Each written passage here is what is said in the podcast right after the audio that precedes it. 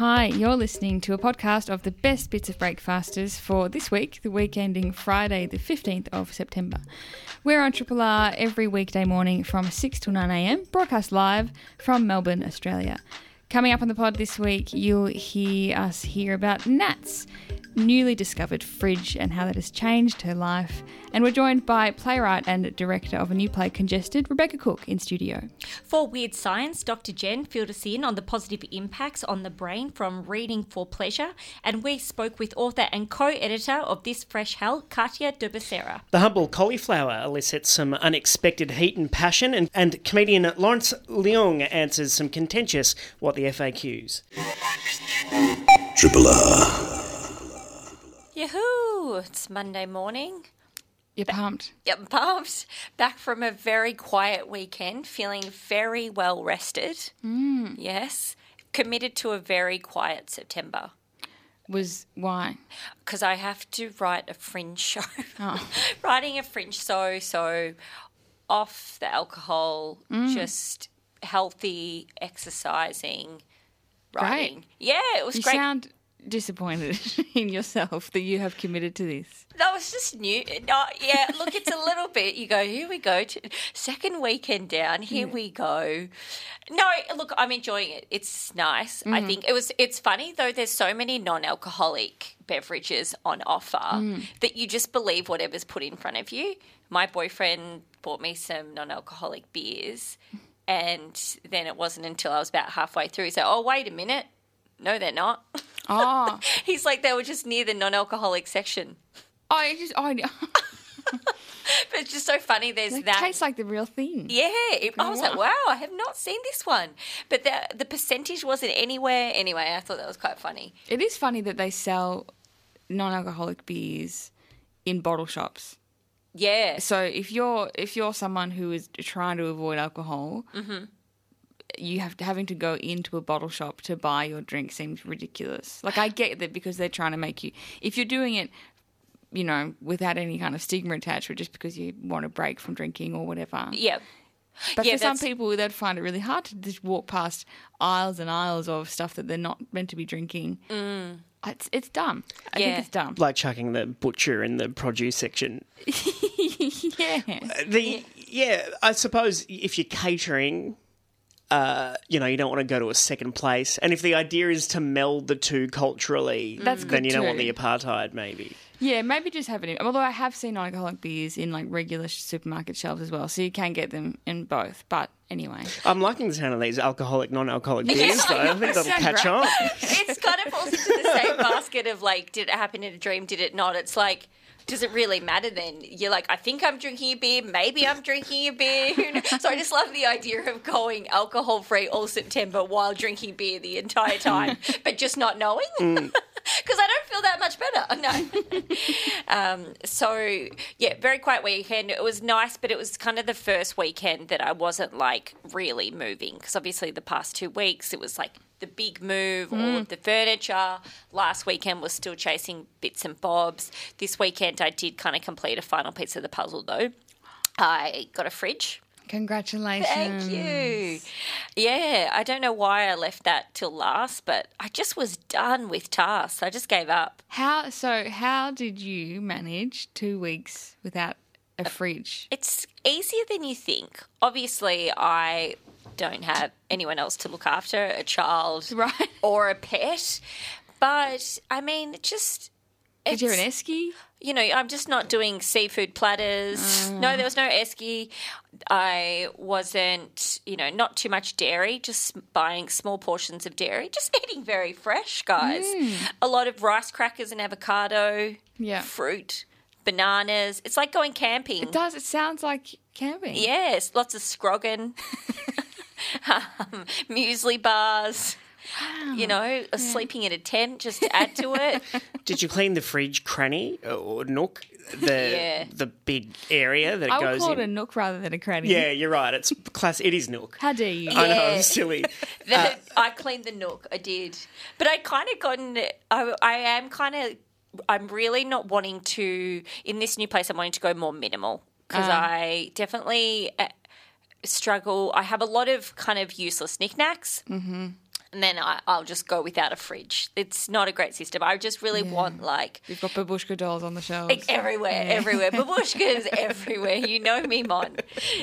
So I'm really not purchasing anything prematurely until I know exactly what I want. I really like it. Every decision has been considered. So at the moment, my like I have a couch and everything, mm. but I have just a little fold-out chair that was sitting in the the fridge nook. Oh, that right. I'd pull out. And have my coffee in the kitchen. I was loving it. So I don't know where to put the chair now that I've got a fridge in the nook. Well, have you found? I have It's found really throwing things off. inspecting houses um, a lot of the time. Like if it's if it's on if it's sort of furnished for display, Yeah. there's no fridge. Mm. So often, if you inspect a place, they take the fridge out and it looks so much roomier. Ah. And you go, oh, this kitchen's quite good. Oh, this open plan living dining. And then you go, wait a minute, there's no fridge here. or or you think it's something else. Oh, that's a lovely little seating nook. I love that nook for the fold out chair. I never thought to put my chair there. What a funny walk-in pantry. No Yeah. shells. Seems kind of shallow, but I mm. like it. I'd be devastated if that wasn't Yeah, what it was. I like to pull out my nook chair when I have a guest around for Cancuna. Yeah, I'm painting a real dodgy. sad picture. But so now I've got the fridge, and I'm struggling to adjust. I feel like it's in a new housemate in a way. I think mm. it's too loud. Now I'm just Oh, going to go out and say it. Mm. How do you know if your fridge hums too much?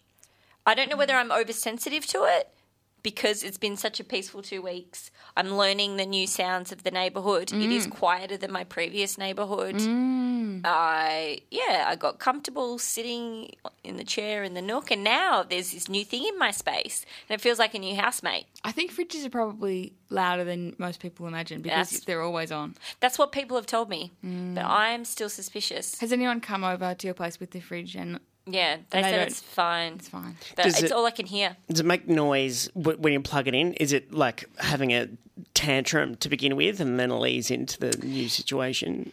Yeah, I mean, I wouldn't say a tantrum, but like, you know, that kind of kicks in. It's kind of brief, and then it goes on and off the hum. Yeah.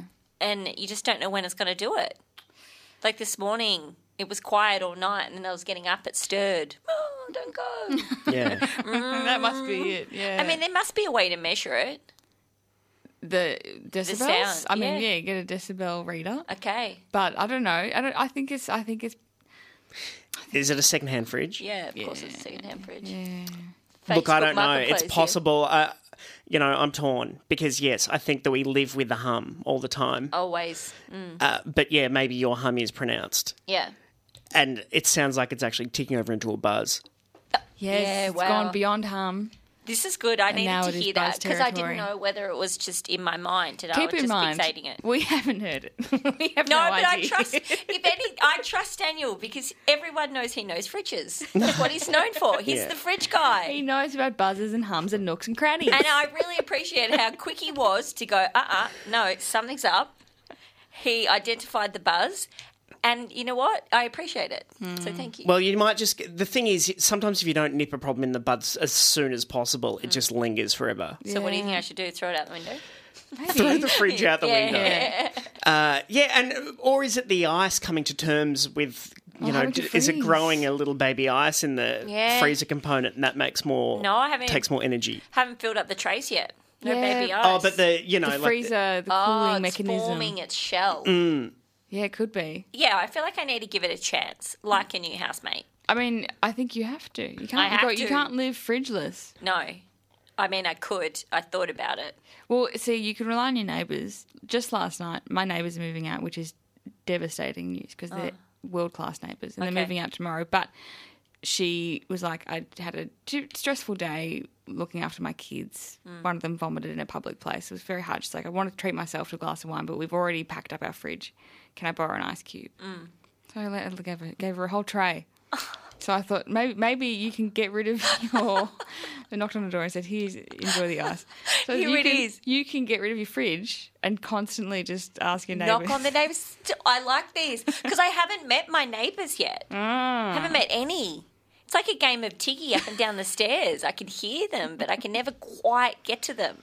Well, next time maybe just ask them for some cooling. So, a cooling agent. Cooling Do you have a cooling agent from a beverage that may or may not be alcoholic? I certainly hope you return this ice cube on. Woo! Ah, that's right. Triple R. The North East Link project, the twin three lane tunnels approximately 6.5 kilometres long, will, once completed, be the longest road tunnel in the state of Victoria. And it's claimed it will slash travel times by up to 35 minutes and take 15,000 trucks off local roads. The project is also the inspiration of a new play, Congested, by Banyule artist Rebecca Cook. And to tell us about it, the playwright joins us now. Rebecca, welcome to Breakfasters. Thanks for having me. Now, the didn't I see the giant boring machine get unloaded this week? Yeah, that's right. On Sunday night, I think it uh, headed our way through uh, Rosanna Road up to um, Watsonia, where it's going to start off. Amazing. So that's 4,000 tonnes, 15.6 metre diameter. It's a tunnel boring machine. And it's going to go from Port of Melbourne, as you say, with lane closures to uh, and disruptions in Greensborough Road. But it's it's central to your theatre show. Tell us about it. Sure. So, uh, a couple of years ago, when they announced the Northeast Link, uh, I was looking at one of the maps and thought, oh my God, I think that's going to go under my house.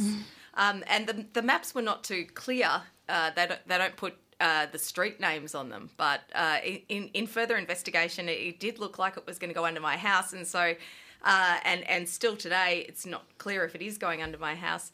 Uh, but it, it, I started to think, oh my god, what if you know, what if I was at home and and, and a boring machine came up through my lounge room floor? Uh, what what would I do? Um, and so the play is sort of based on that premise, uh, and it, it, it it's it's sort of set in a very dark, sort of dark, not too distant future where uh, you know the state is so congested that there are there, there are no ambulances uh, because they can't get through traffic in time. There are no uh, pro, um, physical schools.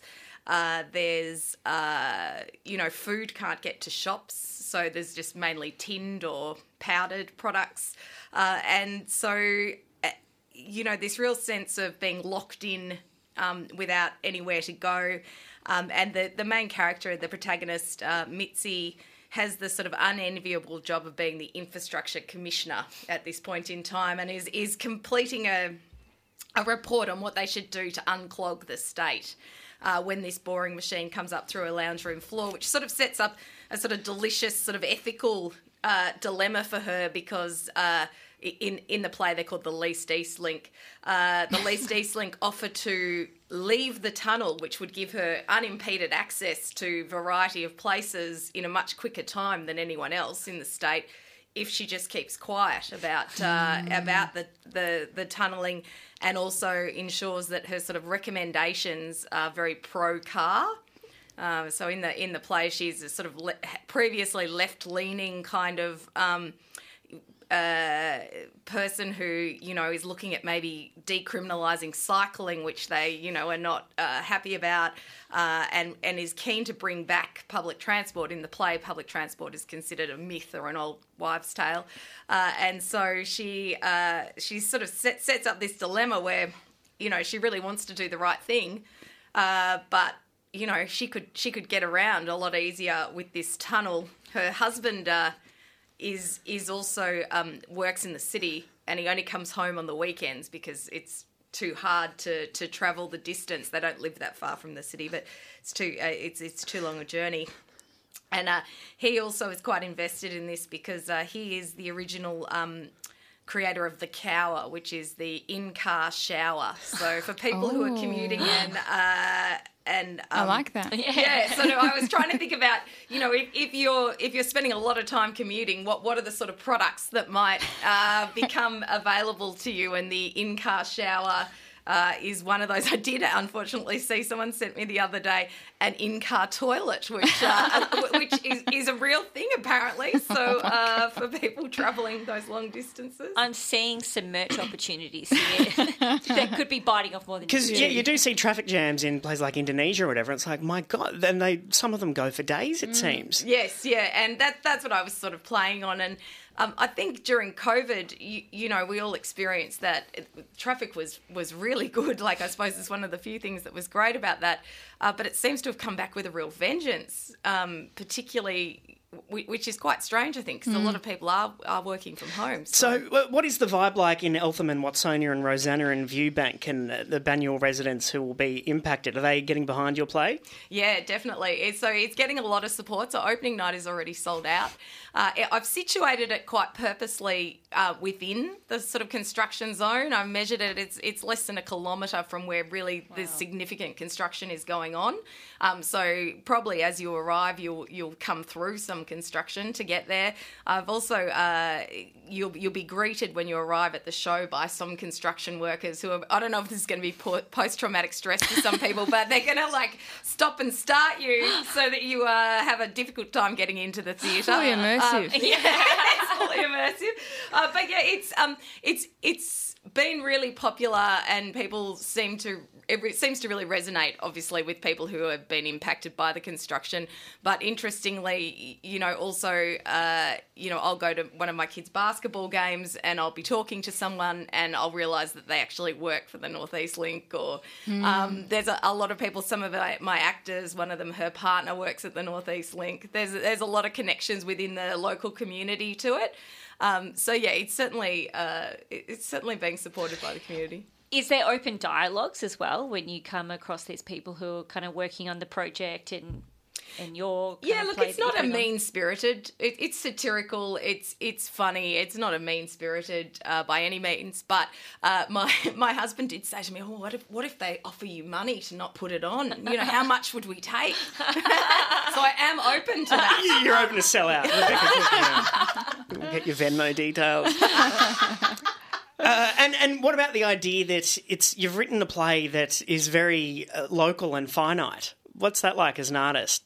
It's um, uh, I I think that it's yeah, you're right. I was thinking about it, going, well, it's not going to age very well. The references are probably going to be very short. They want it finished in Yes. 2028. So let's fingers Yeah, crossed for a true. blowout. Yeah, that's right.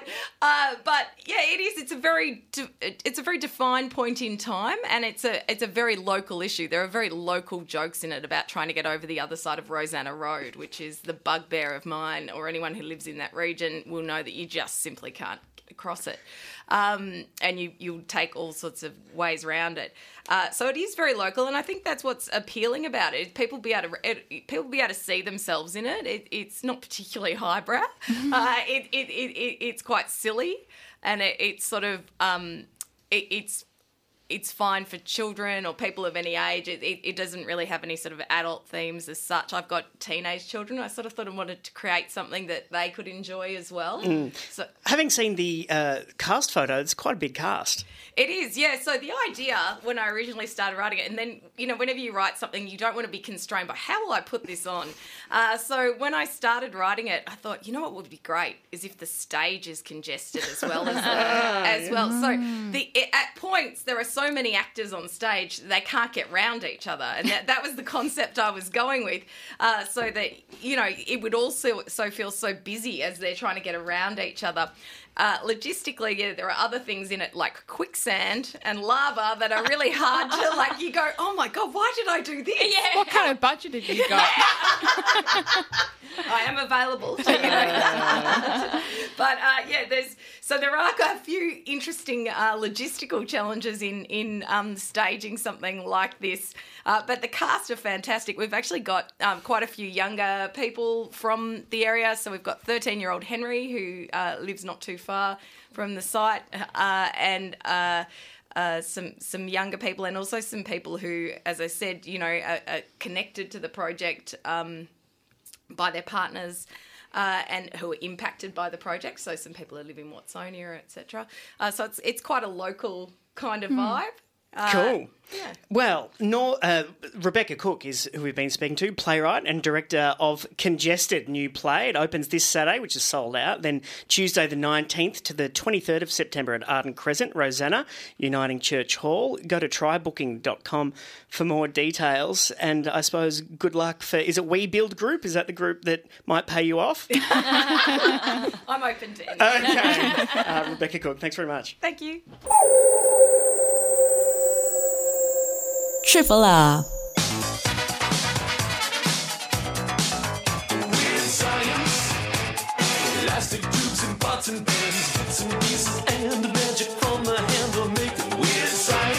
Perpetual learner Dr. Jen is here with Weird Science. Morning, Jen. Good morning. Hello. I thought we'd talk about books because I like books.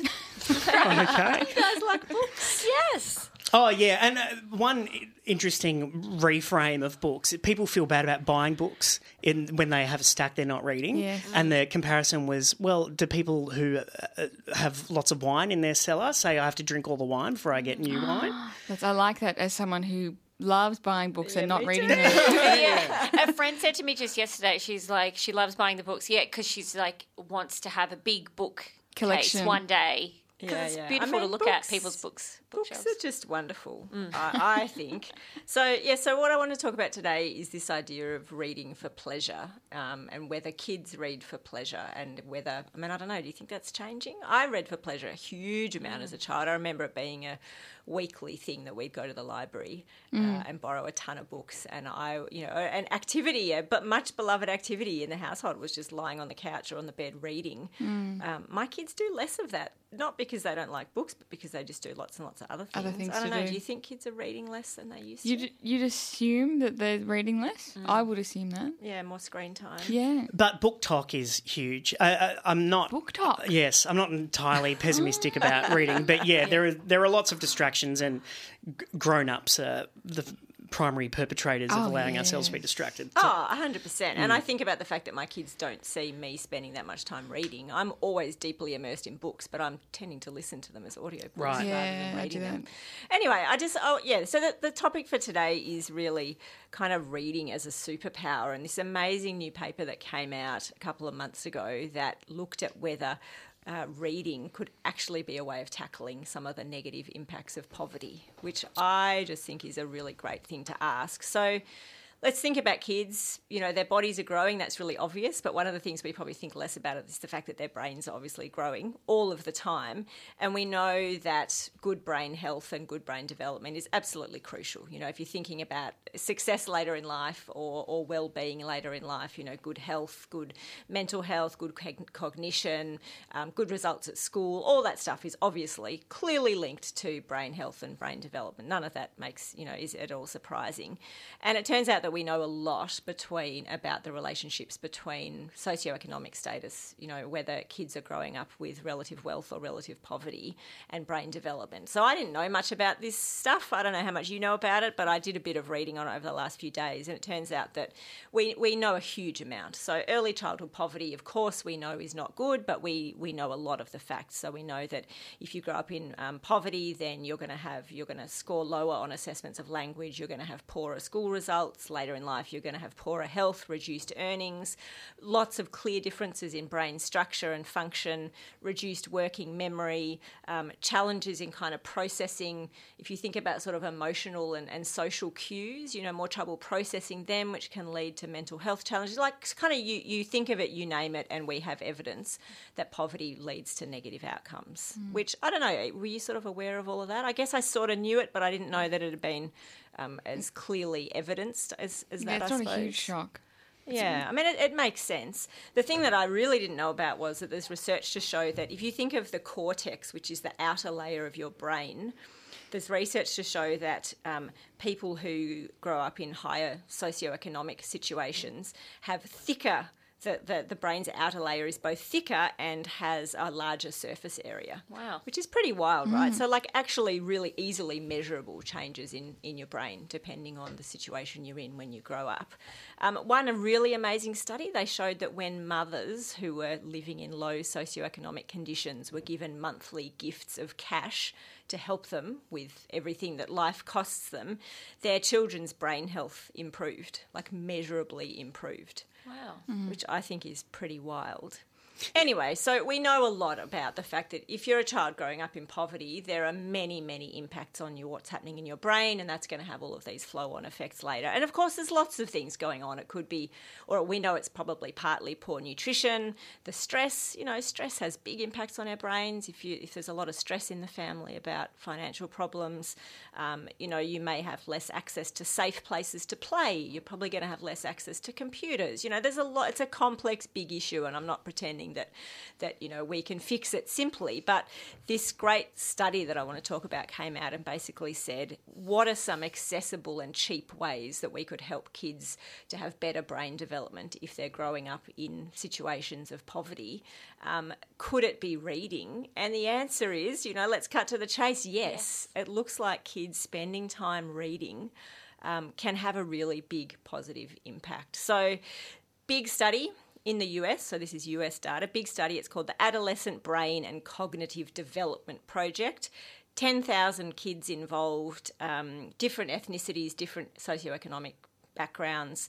Um, the kids in the study were aged 9 to 13, and heaps and heaps of data. We have heaps of information about them, including how many years have you spent reading for pleasure?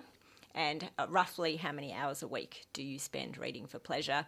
All sorts of cognitive assessments, brain scans, you name it. We know it about the kids in this study.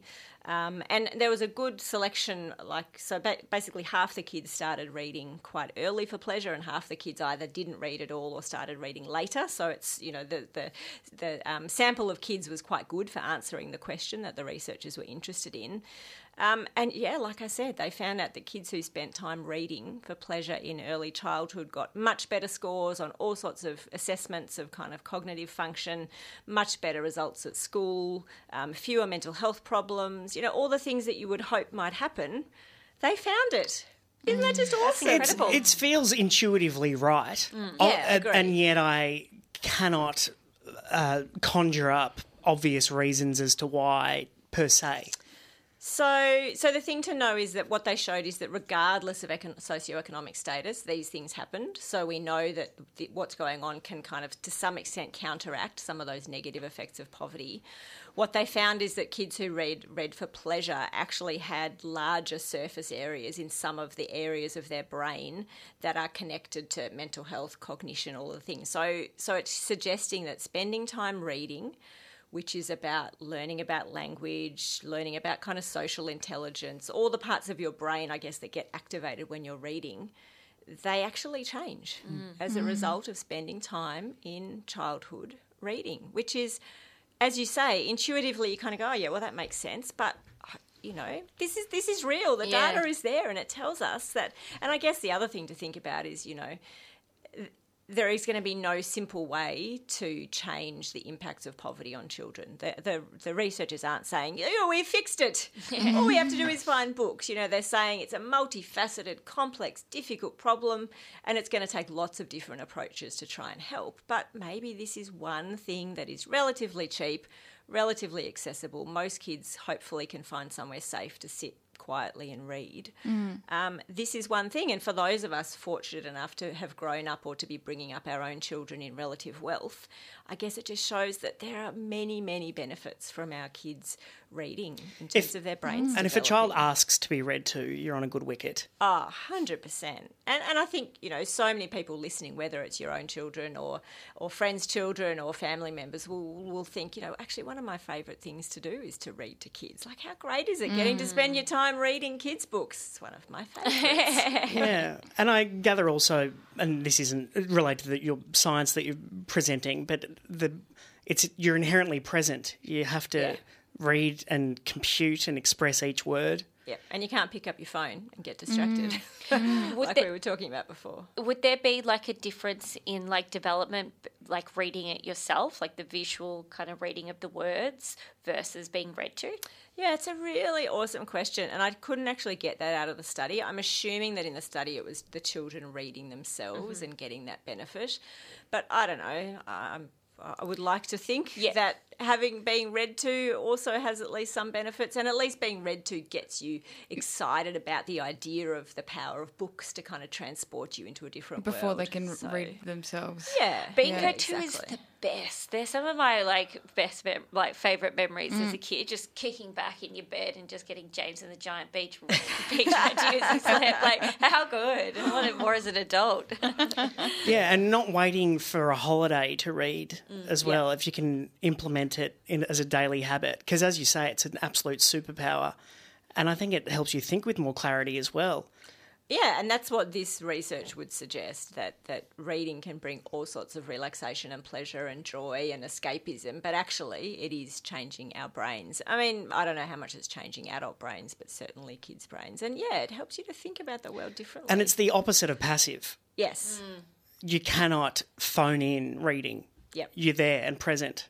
And you're right, it's a superpower. Yeah. Oh, yeah. 100%. All the So- more important for kids to have access to books as well. If we're talking about poverty, that's one of the main things. as well, Why libraries are so wonderful. Absolutely. And, you know, anytime you ever get the opportunity to donate to a fund that says they're trying to provide books for kids in rural or regional areas or whatever, you know, I just think that seems like a really powerful way to make a difference so that kids who don't otherwise, you know, if kids are, I mean, there's, there's been research I've talked about before of um, we know the, the impact of growing up in a household where there are books or where there aren't books. And that's also a really powerful predictor of what happens later. And some kids don't grow up in households where there are, where there are books. That that's you know that's okay. But if they can get access to books at a library or a school, But how fun is that? r- r- The idea that you don't even have to read the books, just that you see them on the wall helps. yeah, absolutely. You know they exist. Yeah, I had a friend who grew up uh, and would read in the shower. That might be taking it too far. One hand out. It's a hazard. Uh, so many books destroyed. exactly. Those poor books. Dr. Jen, thanks for the heartwarming update. A pleasure. Let's go and read something, hey? Triple R. Katya De is an author of atmospheric horror whose novels include What the Woods Keep, Oasis, When Ghosts Call Us Home, and They Watch From Below. And she's now co editor of a new anthology, This Fresh Hell, which aims to reimagine and subvert horror tropes in unexpected ways. To tell us about the anthology, which features established emerging horror writers, the academic and exponent of spook, joins us now. Katya, welcome to Breakfasters. Thank you so much for having me, and thank you for featuring the book. Oh, well, tell us about it. What, what excites you about this? Well, I'm a big fan of horror. I write horror and I read a lot of horror, so I understand the genre and I love the genre. And I think it has a lot to uh, to give us in terms of subverting um, old uh, tropes and challenging um, some problematic um, uh, assumptions that were made. And I think horror is very famous for both um, kind of reinforcing these challenging tropes, but also chal- uh, but also reinterpreting them and giving us kind of like a new look on um, various problems of society, um, you know, racism, uh, classism, sexism, and I think horror is really great uh, drive, like a drive, a really good vehicle to explore these ideas and kind of um, allow a lot of voices to have their say, voices that have been haven't been previously heard or maybe uh, marginalized in different ways. So that was kind of the idea for the anthology. So when I approached my co-editor Narelle M. Harris, um, who is also a terrific writer, and she has a lot of experience uh, editing very diverse groups of authors, um, both in solo books and anthologies. And I said to her, how about we do an anthology that basically we create a list of tropes of horror and we invite authors that we love and respect and say, pick a trope, any trope, and And sorry, a trope might be, say, a haunted house. um, trope could be a haunted house, so it could be a very simple thing. Like um, think of like a high concept, right? Something that people immediately understand, and they say, "Oh, haunted house." Uh, monster, uh, various monsters that kind of exist across cultural context. Uh, but it could be something very complicated, like a trope um, could be uh, like kids in a cabin do something wrong, or things go wrong, or seance goes wrong, uh, summoning the devil, making a deal with the devil. There's so many of them, and you know these are just like from the Western kind of cultural tradition, but obviously other authors from different cultural contexts have different tropes that they can draw on. So we made like a preliminary list of tropes, and I had a look a lot of what what movie tropes are, uh, what other academics wrote about it, what are they, and we basically invited authors. So we, we this was by invitation only, um, which we wanted like to invite people that we know will bring certain you know diversity, different views to this, and we said pick a trope from this list or have your own if you don't like any of this and write a story that challenges it in some way. So if you think about how do haunted house uh, stories end right? We always have a new family moves in and they're happy, and then something's wrong with the house. The house terrorizes them, and then things go terribly, usually badly, because horror doesn't offer you happy endings. Horror can end in any kind of way. So, okay, so how can you divert that? How can you challenge that trope? Um, maybe it doesn't end badly. Maybe they become friends. Maybe you switch a perspective. Maybe the house tells a story, like in my story. I chose that trope. so I actually told our authors, you can pick any trope, but not that one. I have the Yes. haunted You called house dibs on trope. that. I feel like horror is m- more commonly, or it is associated with film, and vis- there's often a visual element to go with it. How does the experience of reading horror differ from watching a scary movie? That's a really good question. I have to say, talking with my fellow authors, not all of them watch horror movies. And I feel like uh, a lot of the time when I say I write horror, I get a lot of different reactions. Some people say, oh, yeah, I love horror. Some people say, oh, I don't like horror too much. I don't, I'm such a, you know, scaredy cat. I, I can't do this. And I think there is a difference between reading this, where you can make your own interpretation of what you read from the page, uh, versus when the visual is kind of given to you and that's determined by someone else. And that could be quite shocking. So I feel like a lot of people who tell me they don't like horror, maybe they don't like the visual gore aspect of it. Like, I don't do gore. I don't like gore. I don't like violence. If there's gratuitous violence in the film, I will stop watching, right? I I watched the first few minutes of a film to kind of get a feel for it, and then it's like, okay, they're doing something different. This is cool, or it's or more of the same, all same thing. So I'll move, you know, I'll move on.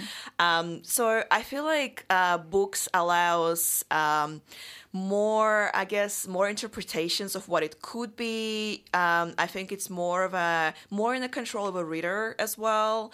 Um, and I feel like my books, I never go for extreme uh, gore. I like to leave things open to interpretation. So a lot of my novels will end in a way that maybe will annoy some readers, or maybe they'll say, "Oh no, it, I think it ended well." It'll haunt you for the rest of your Or, life. yeah, or what were you thinking? That was awful. That was terrible. Everybody died. No, you know. when well- you're home alone or down the coast in a holiday house. So, would you say this could potentially be like a really great entry point for people who are not so familiar with the genre? Absolutely. We actually try to kind of market it that way.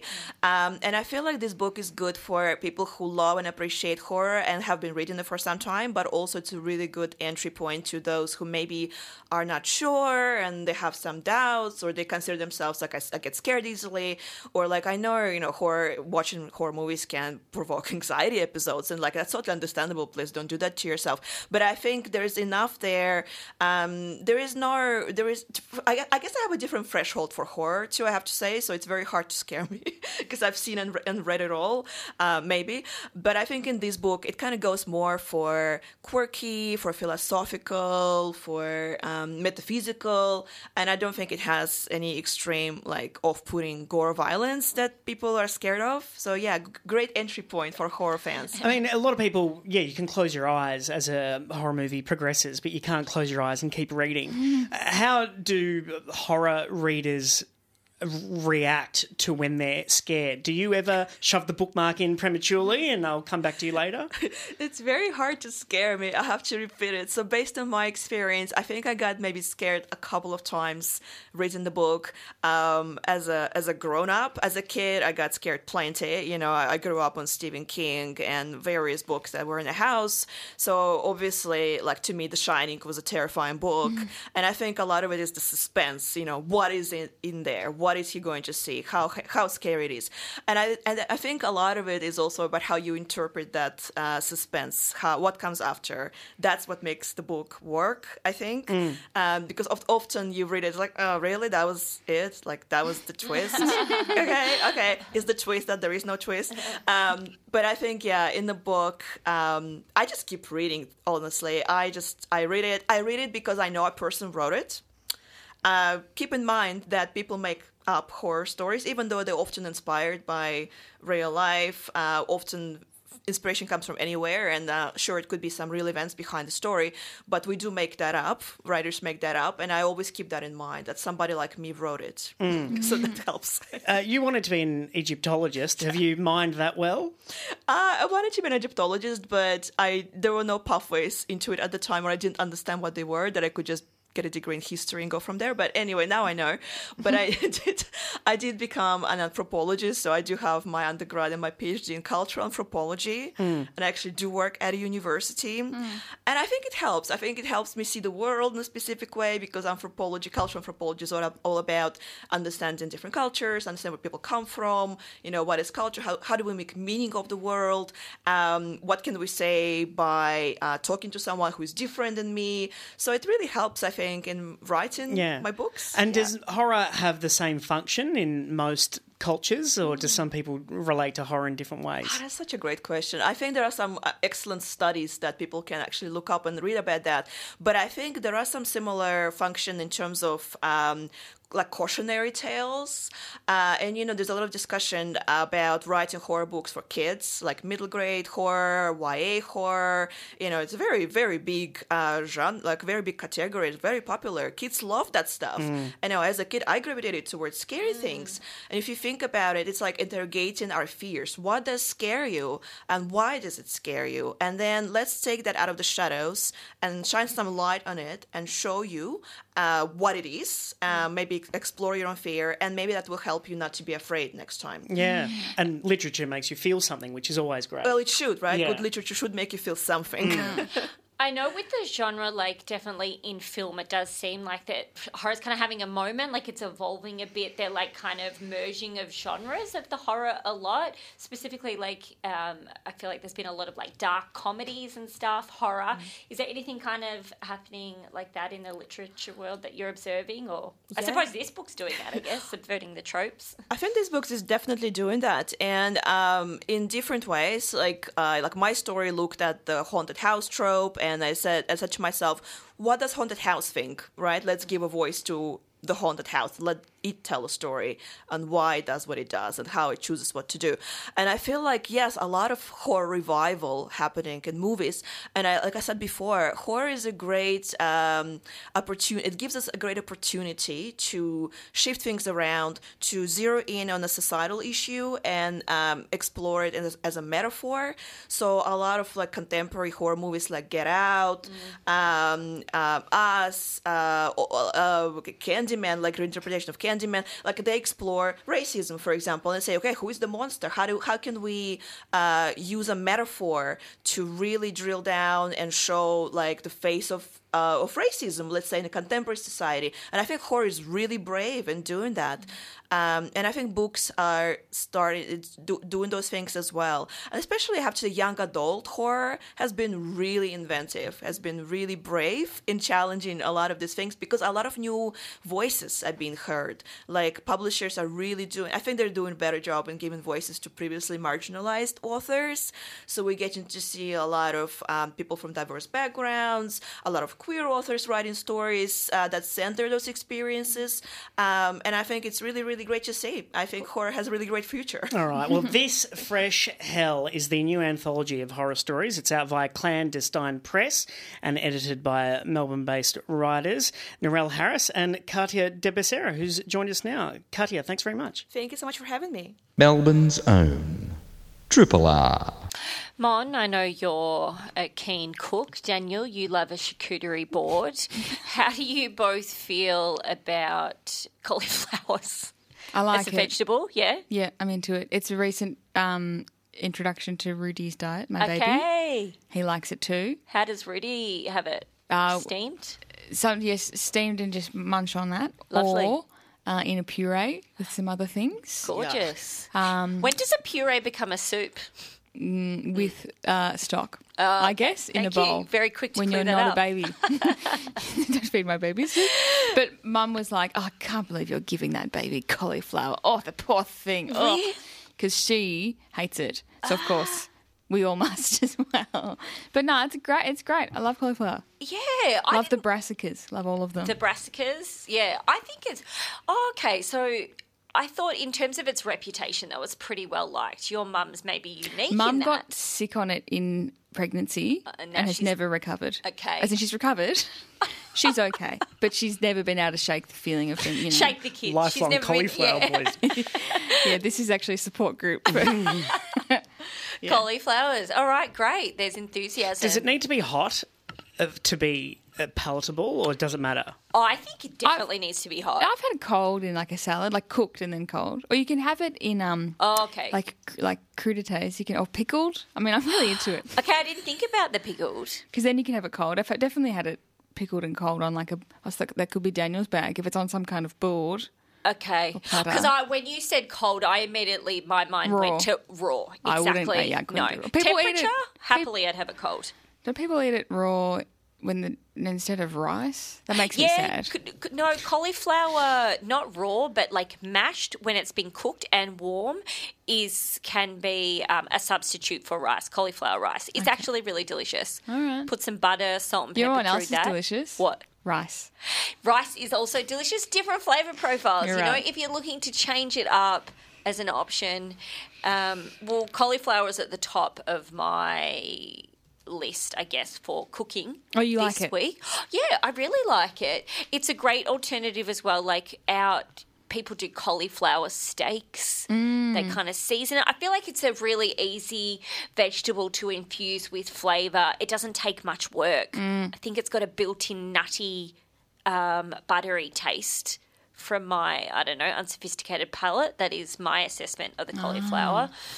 Daniel, when I said that I give my baby pureed cauliflower, you said yuck. Yeah, I, I oh, okay. think cauliflower exposes me as a bit of a philistine, and I think I'm a bit of a peas in the pod with Mon's mum. Yeah, wow. Ah. where uh, maybe just a bad experience. And I, n- normally, your your palate evolves, and you, you learn to love the things that you used to find grotesque. And mm-hmm. I'm I'm getting there with cauliflower, You're getting there. Ah. Yeah. but I'm not. I haven't arrived, okay. and I don't know what the hell a cauliflower steak is, but It's such a big piece of it. It's a big piece of cauliflower. It's just like sliced, roasted. sliced thinly, so it represents more of a It's a cauliflower than a slab. It's yeah, a slab. yeah. That's a fair look. That's it's a slice. It's a big slab.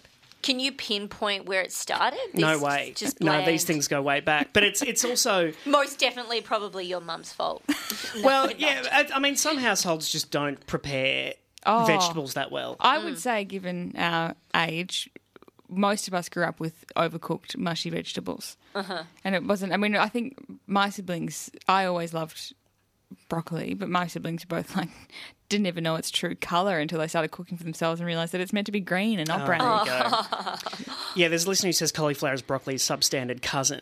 oh wow. Uh, and uh, yeah, I, I think if I go to a restaurant, I'm more inclined to order it because I'm so. You trust them? Yeah, I trust them as opposed to home preparation. It's come a long way what people have done with seasonings for cauliflower. It's definitely maybe become a bit more in vogue in the cooking cooking world, perhaps. Bit of cumin, ottolenghi. Mm-hmm. Do you say I've- cumin? cum- oh God, here we go. No, no, I say cumin. cumin. But I don't know. I could be wrong.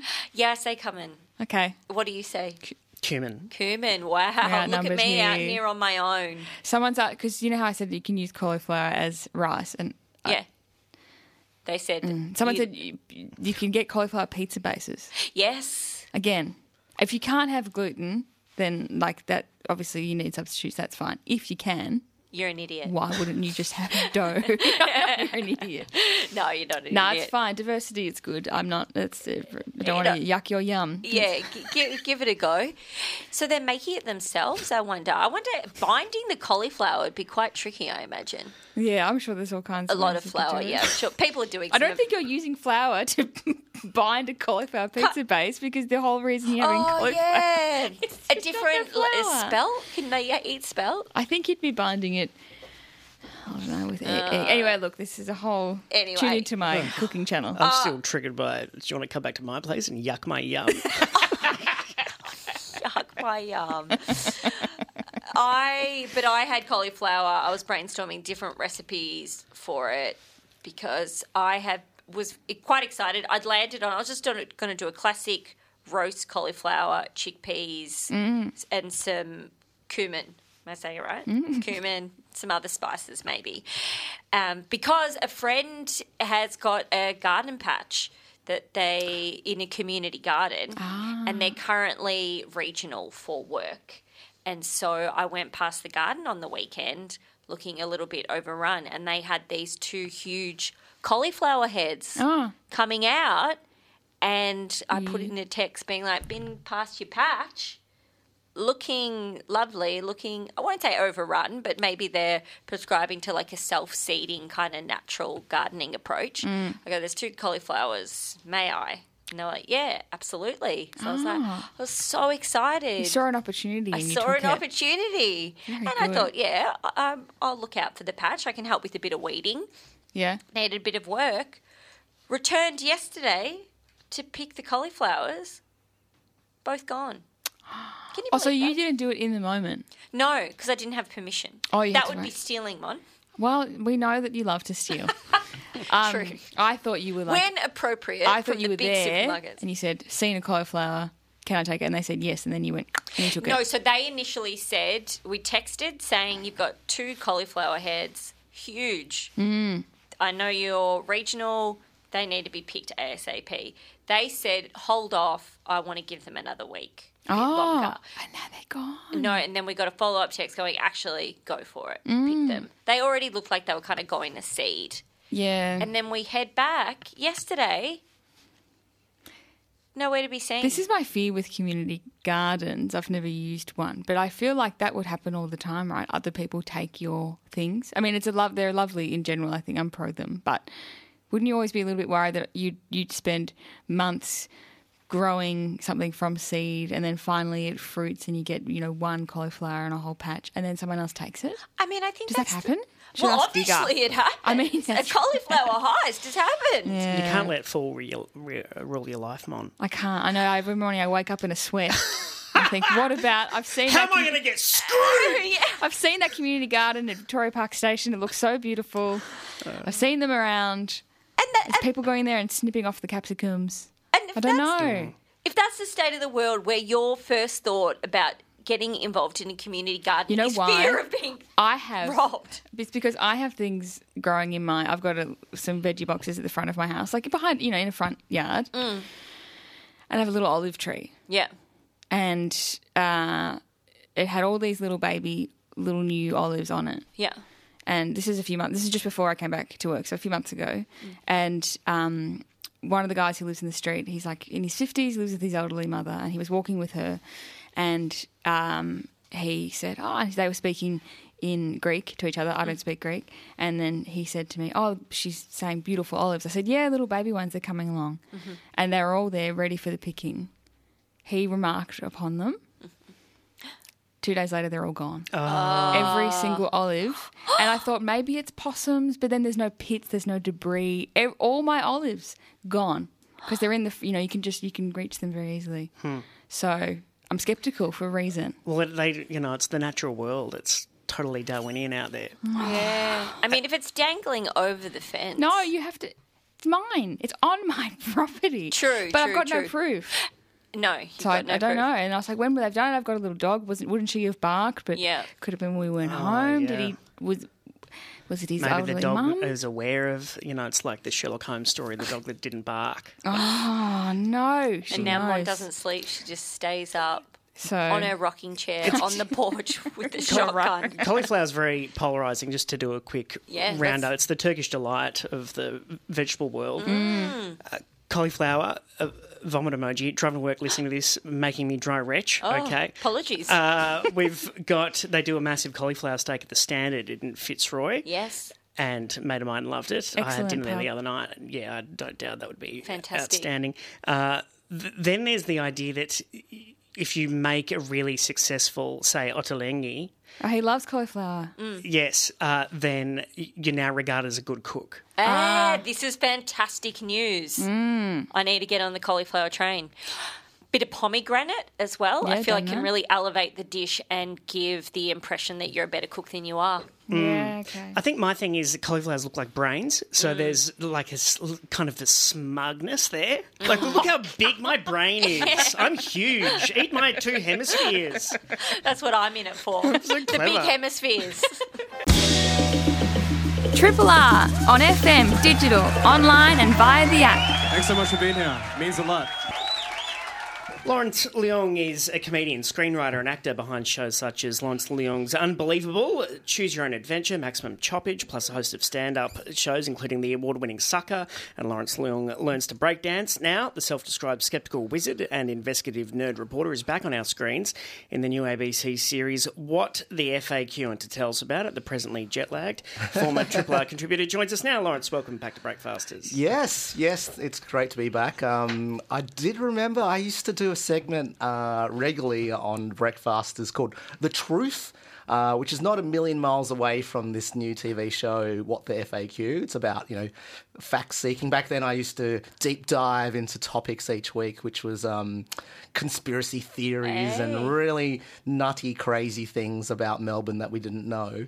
And uh, yeah, many, many years later, I'm making, uh, well, I'm part of a team on this TV show, which is similar. We're fact finding and going on missions to solve questions. Uh, the difference is that the questions are submitted by the TV viewers. And uh, the questions can't be easily solved either. It's not a quick Google search we're talking. Can you describe maybe what makes a thorny question? Uh, it's not not necessarily thorny questions. It's any type of question. So they can be like simple questions, like people have sent us things like, "Why does the fridge have only one light? Why doesn't the freezer have a light?" You know, stuff that you could kind of figure out. So we didn't really want those types of questions. Uh, but like you said, we didn't want something where you could just Google it. Everything's on the first page. Uh, we would look for things where the question was super interesting or super funny or just something which was a real sort of head scratcher. So they could be like big questions about the universe and life and existence, or they could be like simple questions about your everyday life that are really pressing. I, I can give you some examples of, of the ones we got submitted at the start of this year, and then we whittled them down to the ones that we loved and made uh, episodes about them. We had. Um, uh, coming up on this week on Wednesday is uh, why can't robots check the box that says I'm not a robot? Uh, Lou Wall, who's a fantastic Melbourne comedian, is going to take on that question. Uh, what is the least edible food you can still eat? Um, comedian Cameron James, uh, he he ate a whole bunch of things for our show, and he put his body on the line for science. Eating, I think he he tried a Carolina Reaper. Oh, the chili. Yeah, the chili, which is apparently the hottest chili on the planet, but that's not the only disgusting thing he ate for our show. It's up there next to like capsicum spray, isn't it? That the cops use. Yeah, yeah. I think it's actually either graded above it or below it, but either way, you don't want it in your bolognese. um, I did one recently, which was uh, can you actually lift a car to save a baby? Um, and I did a, a, an experiment to see if I could. Uh, not using real babies, of course. uh, I was using my own baby, which was uh, a, a comic book from my collection, which was very, very valuable. And we set up this uh, bizarre test inside the studio where a car would almost run it over. Um, but yeah, I got trained up by Australia's uh, winner of the Australia's Strongest Man competition um, to see if I could suddenly release a burst of energy or strength. Um, and and it, they found out science says that it, it is true. You can lift up cars just a little bit because uh, our bodies have a reserve of strength which is hidden away uh, from our conscious thought because it's to protect our bodies. Is it hysterical strength? Yes, that's right. It's called hysterical strength. Um, there's nothing hysterical about it, um, other than uh, if you're in a situation of danger uh, or high peril, um, your body does release all sorts of adrenaline and and puts you into an hyper mode. And your muscles can release an extra reserve of energy, which it couldn't in the past because you're not supposed to use too much of your muscles, otherwise they'll tear themselves from their tendons. But uh, that was going to be my next question of like, but you can only access it when there's a baby or or a car involved. Yeah, yeah. So, Yeah. yeah, so the experts we spoke to, we said, well, how do we design an experiment like this? And they just said, well, it's highly unethical. so, which is why I had to find something that I cared about a lot, which was um, my uh, 1939 issue of Mr. Mighty, a comic book. And uh, yeah, it was on a conveyor belt towards a shredder. and the only way to stop it was to um, lift up the car, which would release a rope. It's kind of like a Rube Goldberg machine, and this uh, sack would fall down, stopping the path of my comic going to the shredder.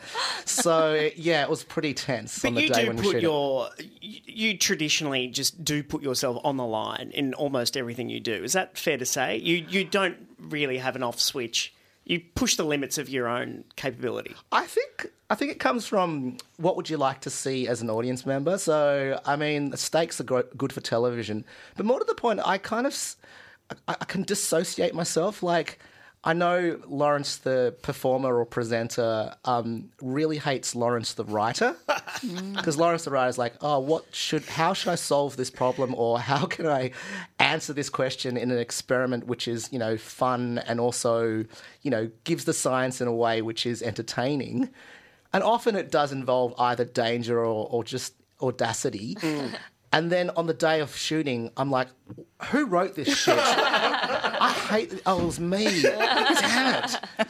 Um, uh, with your time spent uh, debunking uh, things and uh, your uh, ability with magic, do you have you developed a philosophy around uh, things or canards that people hold dear, and your approach to debunking truths, which some people can find confronting? Oh, absolutely. Yeah, yeah. That's a really good question. Um, I guess the thing is that it depends on what I'm debunking. Like, I've done shows on in the past. Like, uh, there's a series I did called Unbelievable, which was a documentary series on ABC where I tried to explain the unexplainable using, you know, science and scientific methods and critical thinking. And I did an episode all about psychics. Now, uh, you know, that seems to be like low hanging fruit for some people to to pick on, and you know, reading horoscopes for some people gives them a lot of uh, solace or gives them a good feeling. But a lot of people don't hundred percent believe it, but they like the feeling it gives them. And other people, it, it is their life. They they prefer to listen to psychics to give them guidance in their lives. Um, but then on the other end of the scale, there are people who claim to talk to the dead and and and communicate to your dead grandmother, and that kind of stops the grieving process. And in the worst case scenario, if these people are frauds, then it's really unethical and bad. So there's many different levels and layers to this to the, to answer this question. Where I don't debunk things to be a naysayer. I debunk things because I'm searching for the truth. If anything, I do want there to be psychic powers because I want to be a superhero. yes. Uh, have you ever busted up friendships or anything because you're of a, a dog with a bone attitude towards harsh reality? Uh, I think I've kind of um, calmed down a bit about that. I think um, a younger version of myself was very much a, oh, I'm a critical thinking skeptic, ah, blah, blah, blah, blah. But nowadays, I like to listen more. For me, it's more fascinating to understand why people believe in crazy things than it is to try to answer what is crazy and what isn't crazy. Uh, to me, what's more interesting is the the human side and the psychology behind why people believe in weird things. And the questions that come through, are, they're pretty clever, aren't they? Oh, the ones for what the FAQ? Yeah. Yeah. Yeah. Um, And, as in, they're, they're hitting a sweet spot where there are some curious Australians. And you have the capacity to really look into it. Some of them aren't easy. yeah, yeah. Well, um, some of them are quite contentious. Like uh, last week's episode, Cameron James did one which was investigating do dogs actually love us? Do they love us back? yeah. And so he interviewed this uh, dog expert, and it was really quite controversial because he was saying that dogs don't actually love us back. In fact, you know, like why when we open up the door and the dog puts its paws on us, it's actually disrespecting us, and it's just using us as a as a giver of food. And uh, yeah, of course, we open up the lines for more questions. And this week there were so many complaint emails from dog lovers asking, "Why did you put that guy on air? This." This is not true. My dog loves me. Oh, yes. Uh, truth hurts. It does. Uh, and of course, not to dwell on it as well, but the the you know cooking with gas. That's Yeah. It's these are comedians and comedy writers who aren't afraid to maybe push the prejudices of the audience if necessary. Yeah, yeah. I mean, the the interesting thing about the questions like cooking with gas it's become a politically loaded question. You know, people uh, on different sides of politics are using it in the culture wars about climate change, etc., and se- etc. Uh, and so, yeah, we had to sort through the science to try to answer the question, and we took a, a very good approach where we were looking at the evidence evidence based studies, and we found it kind of lied in lied in the in the center. It's cooking with gas is is a little bit unhealthy, but it's not as unhealthy as a lot of people are saying. But on the other hand, it does give off a lot of carbon. Mm. So it's unhealthy perhaps in the greater, longer term. Yeah, and then the degree of difficulty of making all of that funny. Yeah, yeah. Well, um, fortunately for that particular episode uh, question, um, Kirsten Drysdale managed to find this 1980s uh, educational rap song promoted by the gas industry in the US, and it was the dorkiest rap song. Like, cooking with gas is cool. And uh, yeah, we managed to make that the backbone of the Yeah. episode. and it's still in my head now. Yeah, yeah. So uh, it's uh, what the FAQ is on what Wednesday nights, nine pm, and of course it's on iView. That's correct. But you're not finished making it, are you? No, no. I mean, the thing is, is that uh, not all the episodes are locked off yet, and we want the show to be very reactionary in, in the sense that uh, as the show goes to air, we still have the email up, and people can contact us via social media as well because we are seeking questions from viewers, uh, the Australian public, and even Triple R listeners. Yeah. Um, yeah, eh, please, if anyone has any pressing question about anything at all, um, yeah, send it to us, pitch it to me, and uh, I'll send it through, and hopefully we'll get your question up on TV, and more importantly, have the correct answer for you. exactly. Uh, how exciting! It's what the FAQ. Am I pronouncing that correctly? Yeah, people have been saying what the FAQ, uh, which is perfectly acceptable as well, but what the FAQ is the actual uh, way we pronounce it. Beautiful, Lawrence Leung. Great to have you back in studio. Thank you. Triple R on FM, digital, online, and via the app. Thanks for listening to a podcast of the best bits of Breakfasters, the Monday to Friday breakfast show broadcast live on Triple R from Melbourne, Australia. Feel free to get in touch with us via Facebook, Twitter, Instagram, or via the Triple R website.